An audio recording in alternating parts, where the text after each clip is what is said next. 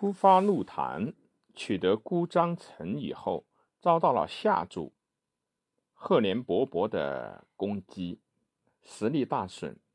居渠蒙逊又屡败突发路坛，几次进兵包围姑臧，最后突发路坛只好放弃了姑臧城，退回到乐都。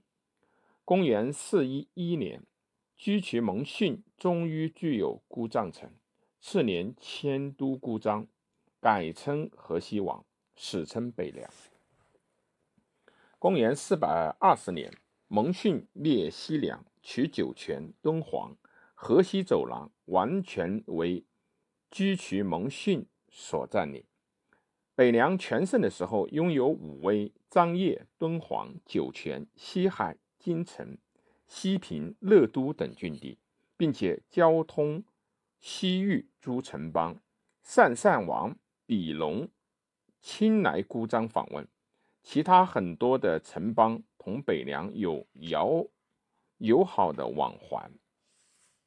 公元四三三年，蒙逊病死，子穆建即位，亦称河西王。公元四百三十九年。北魏主拓跋焘亲率大军伐北凉，包围姑臧。这座有二十多万人口的城市，很快就落在了北魏的手中。居渠穆穆建出享北凉王，北凉二主立国凡三十九年。从此，北魏王朝统一了黄河流域，结束了历时一百三十五年的十六国的分裂割据的局面。北凉灭亡后，河西文化就被介绍到中原地区来。河西地区从前梁、张氏以来，学术研究的空气就很浓郁。西凉、北凉一直保持着这个优秀的传统。这个河西文化的传统同江左的文化传统是息息相关的，因而不论是前凉还是西凉和北凉，不仅在政治上同江南的东晋以及后来的刘宋。信使往来，彼此在文化上的联系也特别的密切。如宋元嘉的三年，北凉主居渠蒙逊指蒙渠兴国，遣使至宋，请周易及子集诸书合四百七十五卷。居渠蒙逊自己又写信给宋师徒王弘，要求替他找一部。干宝的干宝的《搜神记》，王弘就请人抄了一部送给他。宋元嘉十四年，北凉主居渠穆建又遣使至宋，送给江南一百五十四卷的书籍，其中有敦煌赵飞所著的《甲寅元历》一卷。这个历法最早提出的改革润法，对以后的。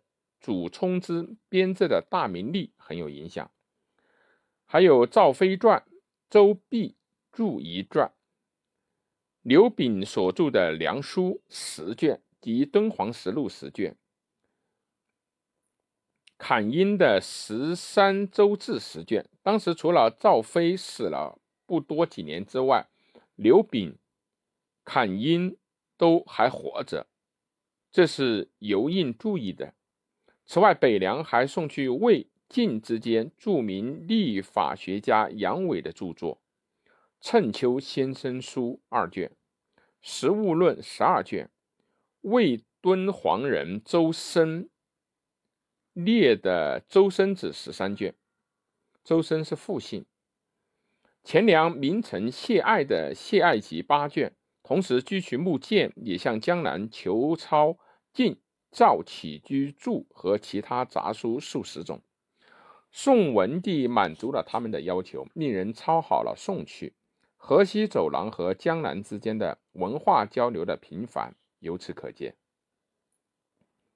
北魏灭了北凉之后，除了把三万户吏民掠至国都平城一带作为平凉户、罚作吏户以外，也注意到接纳有成就的。河西学者把他们迁移到平城去居住，其中著名的学者有敦煌的刘炳、看英、索敞、武威的殷兴、宋清、段成根、京城的赵柔，以及流寓在河西的广平的陈俊、陈洪、河内的常爽等人。